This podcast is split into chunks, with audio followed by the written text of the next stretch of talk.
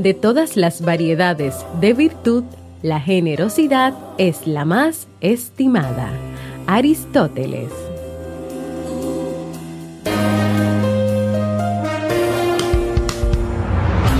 ¿Quieres mejorar tu calidad de vida y la de los tuyos? ¿Cómo te sentirías si pudieras alcanzar eso que te has propuesto? ¿Y si te das cuenta de todo el potencial que tienes para lograrlo? Bienvenida al programa que te ayudará a desarrollar hábitos, establecer mejores relaciones, empoderarte y potenciar tu estado de felicidad personal. Transmitiendo cada semana para todo el mundo desde tu reproductor de podcast favorito. Y ahora contigo, tu anfitriona Jamie Febles, psicóloga, escritora, madre y emprendedora quien te acompañará en este recorrido hacia tu desarrollo personal y hacia el logro de tus sueños. Esto es Vivir en Armonía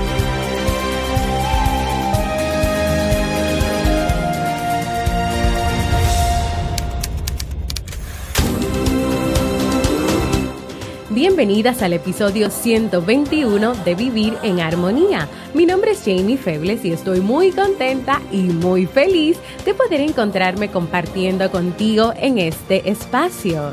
En el día de hoy estaremos compartiendo el tema tipos de generosidad y su impacto en la calidad de vida, así como el libro para este mes de febrero. Entonces, ¿me acompañas?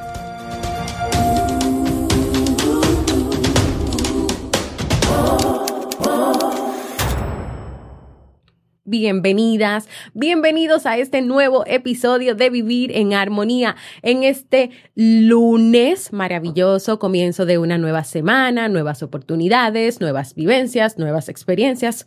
Pueden pasar muchas cosas en esta semana. Como siempre, yo con el ánimo bien arriba, esperando que pueda ser una buena semana y con toda la expectativa, bueno, no expectativa, con todo el deseo de poder salir adelante cada día, de poder lograr esas pequeñas metas eh, esos pequeños deseos, esos pequeños sueños que cada día pues tenemos y cada día hay cosas que queremos lograr.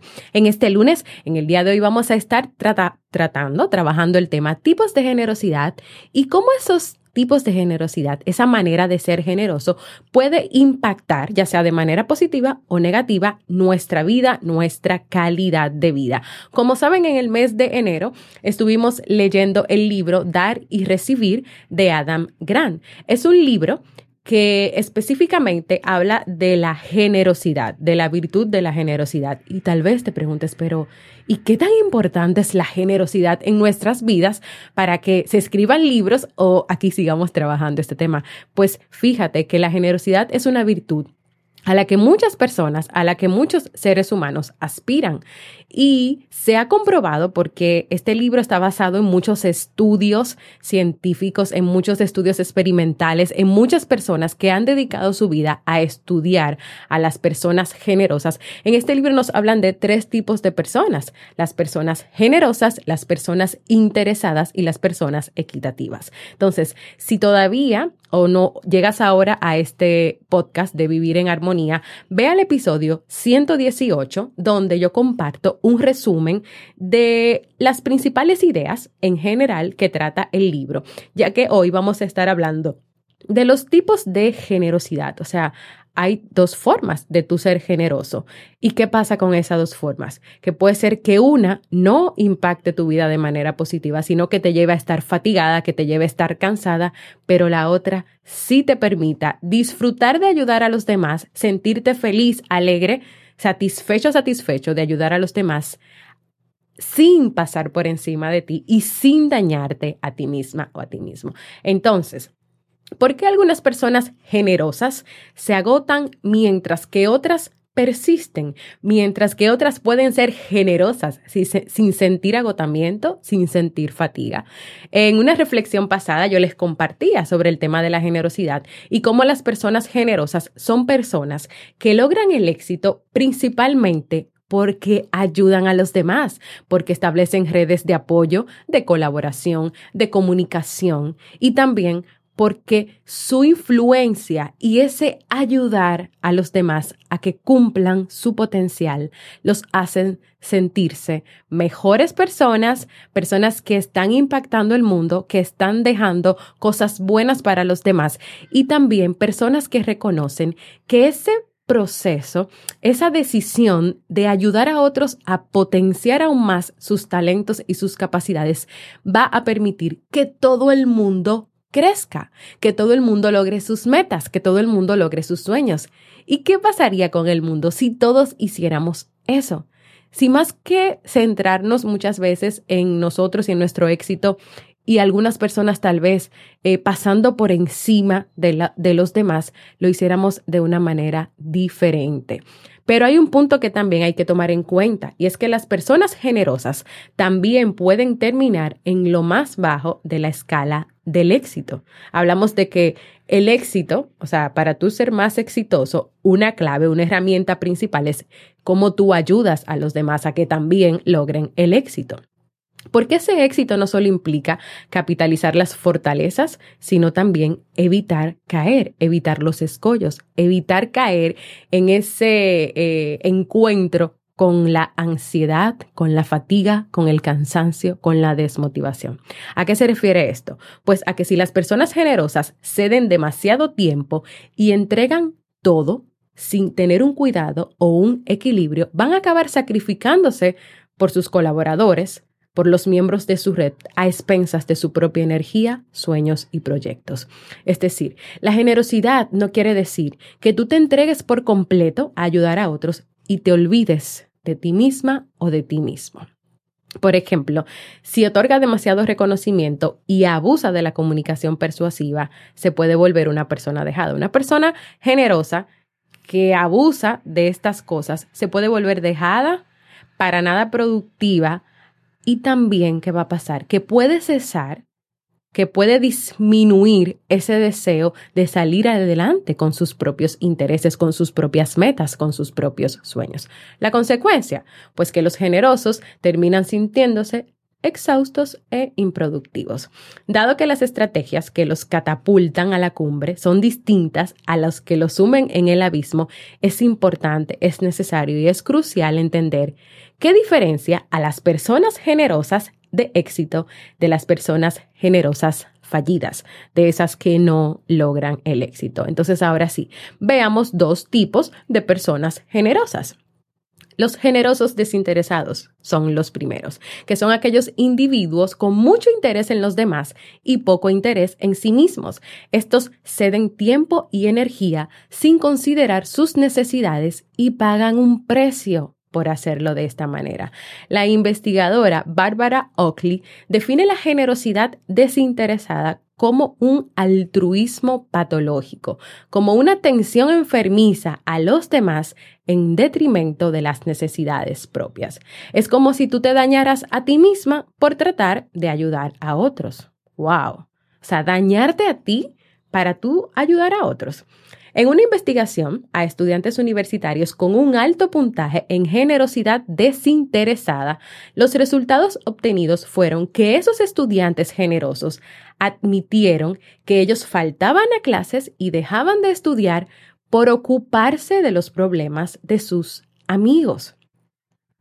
Es lamentable, señores, pero la mayoría de la gente supone que el interés propio, o sea, el interés en ti misma o en ti mismo y en los demás son opuestos, son extremos opuestos. Pero en muchos estudios que realizó el autor de este libro, Dar y Recibir, Adam Grant, estas dos motivaciones, el interés propio y el ayudar a los demás, son totalmente independientes. Es decir, tú puedes lograrlas y tenerlas al mismo tiempo. Y para aportar un poquito más a esto que estamos hablando sobre esa generosidad desinteresada, sobre ese olvidarte de ti, para ayudar a otros o dañarte a ti misma, Bill Gates, en un Fondo Económico Mundial, dijo lo siguiente, existen dos grandes fuerzas en la naturaleza humana, el interés propio y el interés en los demás. Y el éxito es producto de un motor híbrido entre ambos. Bill Gates consideraba que sí, existen estas dos grandes fuerzas de la naturaleza, estas dos grandes necesidades. Tú quieres crecer como persona y también quieres ayudar a otros. Y el éxito está en que tú encuentres un equilibrio entre poder hacer las dos cosas, dos cosas que no son extremas, que no son opuestas, dos cosas que pueden vivir en conjunto mientras tú encuentres un equilibrio. Si las personas interesadas porque hay personas que son interesadas, son egoístas porque solamente piensan en sí mismos. Tenemos las personas generosas fallidas, que son desinteresados, que les gusta ayudar tanto a los demás que se olvidan de sí mismos. Entonces, ¿nos quedará alguna otra persona más? Claro que sí. Los generosos alteristas, que son nuestro segundo tipo de personas generosas, de las cuales vamos a hablar en la segunda parte del tema. Pero antes recuerda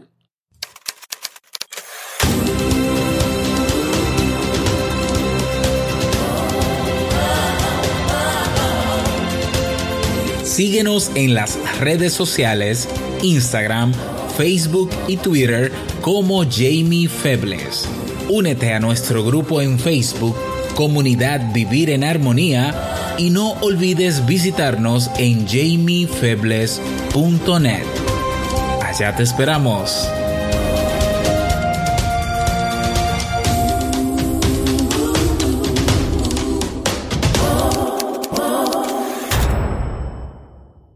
Y sí, nos quedamos hablando de las personas generosas alteristas. ¿Y qué será eso? Pues los generosos alteristas son aquellas personas a quienes les importa beneficiar a otros, pero también tienen metas para promover sus intereses propios. Ayudan a otros, pero no dejan de crecer, no dejan de ayudarse a sí mismas. En ausencia de instintos de autopreservación, es decir, en ausencia de tú querer cuidarte a ti misma, es fácil caer en ese tipo de generosidad donde tú te olvidas de ti y te vuelcas en los demás. Por eso es importante dirigirse hacia una generosidad alterista, donde tú estás dispuesta a dar más de lo que recibes, porque la generosidad consiste en esto, en que tú das sin esperar que los otros te retribuyan o sin esperar reconocimiento o sin esperar nada a cambio, que tú das porque tú quieres que así como tú creces eh, profesionalmente, personalmente, los demás que están a tu alrededor crezcan también contigo.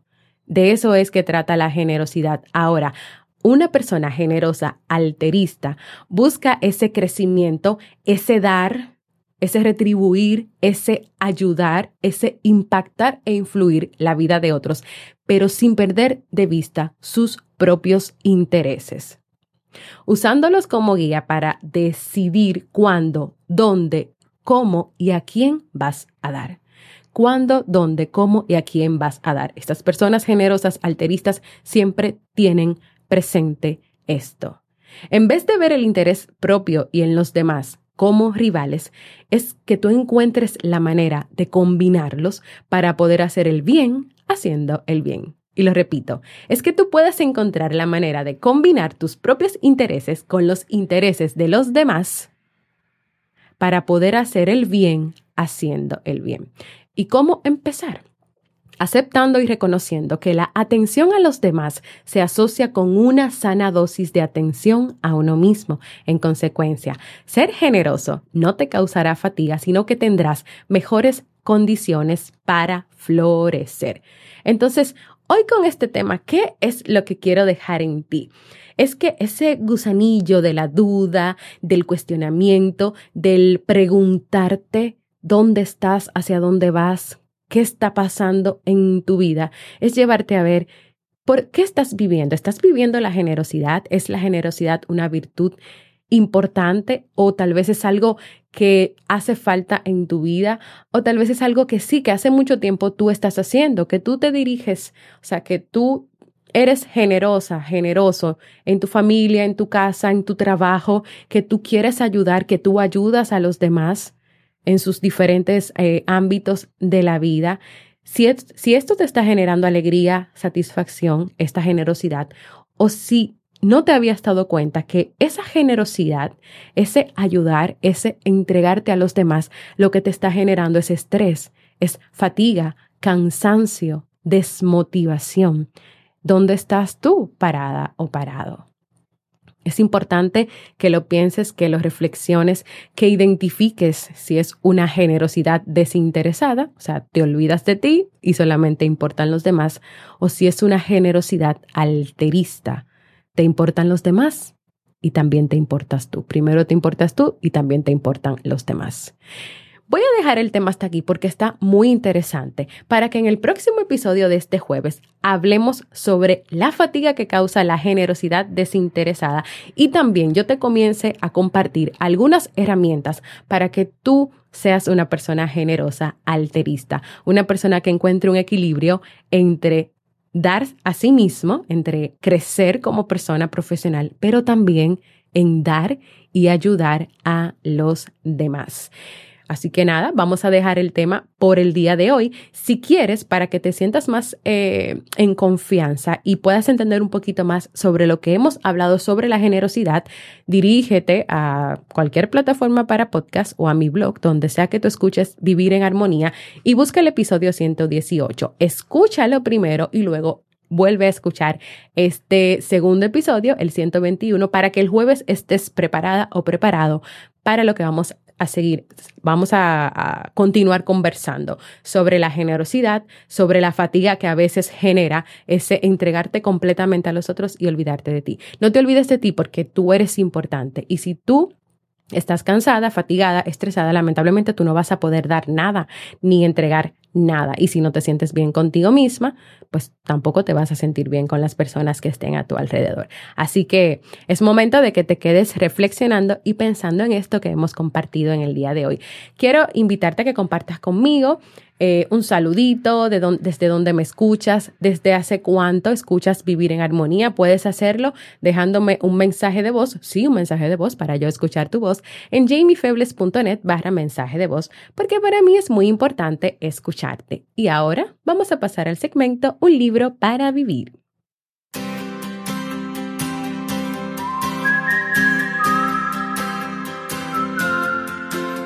Y el libro para este mes de febrero es Los cinco lenguajes del amor de Gary Chapman.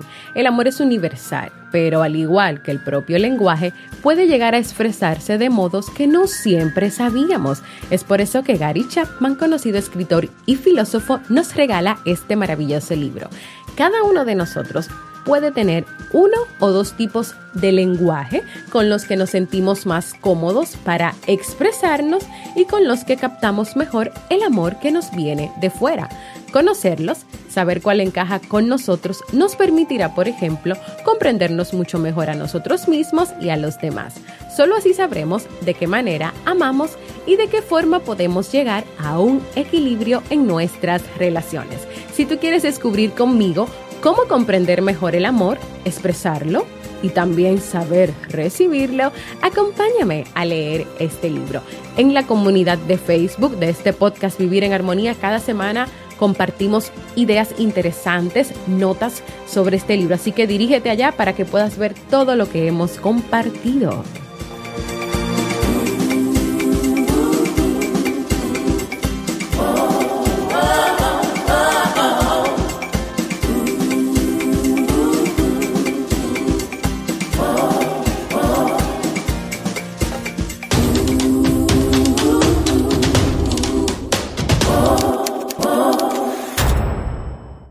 Y antes de despedirme, quiero invitarte a la conferencia online Cómo mantener límites sanos en la relación. Esta conferencia va a ser impartida por mi esposo Robert Sasuki y una servidora aquí, Jamie Febles, para que ustedes puedan aprender, esos que tienen parejas o que ya las han tenido o que quieren aprender esas herramientas básicas para cuando estén en una relación de pareja, poder establecer límites decir sí, decir no y mantener la armonía en esa relación. ¿Qué van a aprender ustedes en esta conferencia? Autoestima como base del establecimiento de límites, van a aprender a manejar los límites y también esos sentimientos de culpa que suelen generar cuando tú quieres poner límites pero no los pones porque sientes miedo de lo que la otra persona va a pensar o va a vivir o le va a pasar. Vamos a hablar de derechos asertivos, de las libertades que tú como persona tienes. Vamos a estudiar un caso para poder comprender aún mejor todo lo que vamos a compartir con ustedes y también vamos a tener un para que ustedes hagan todas esas preguntas, expresen todas esas dudas que tienen sobre el tema de los límites en las relaciones de pareja. ¿Y cuándo será esta conferencia? Pues el próximo miércoles 27 de febrero, ya a final de este mes de febrero, es por videoconferencia y tienen que reservar su cupo para poder estar. Será a las 6 de la tarde, hora Santo Domingo, República Dominicana. Y el link donde puedes inscribirte es entrepareja.net barra conferencia. Entrepareja.net barra conferencia. De todas maneras, aquí en mi página web y en las notas de este programa, yo te voy a dejar el link para que te puedas registrar e inscribir.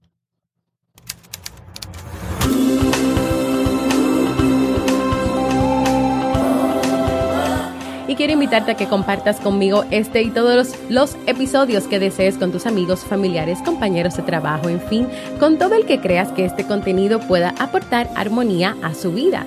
Invitarte a formar parte de nuestra comunidad exclusiva de Facebook. Ve a Facebook y busca Comunidad Vivir en Armonía inscríbete y sé parte de esta familia donde cada día recibirás motivaciones, eh, apoyo, saludos y le damos seguimiento al libro para cada mes. Y si todavía no lo has hecho, que te suscribas a cualquier plataforma para podcast como Evox, iTunes, Spreaker, para que hagas que este podcast pueda seguir creciendo, para que recibas la notificación de esos nuevos episodios que salen cada lunes y cada jueves y donde también tú puedes dejar tus comentarios, manitas arriba, corazones, valoraciones positivas. Gracias por escucharme. Para mí ha sido un honor y un placer compartir contigo y nos escuchamos el próximo jueves en un nuevo episodio de Vivir en Armonía.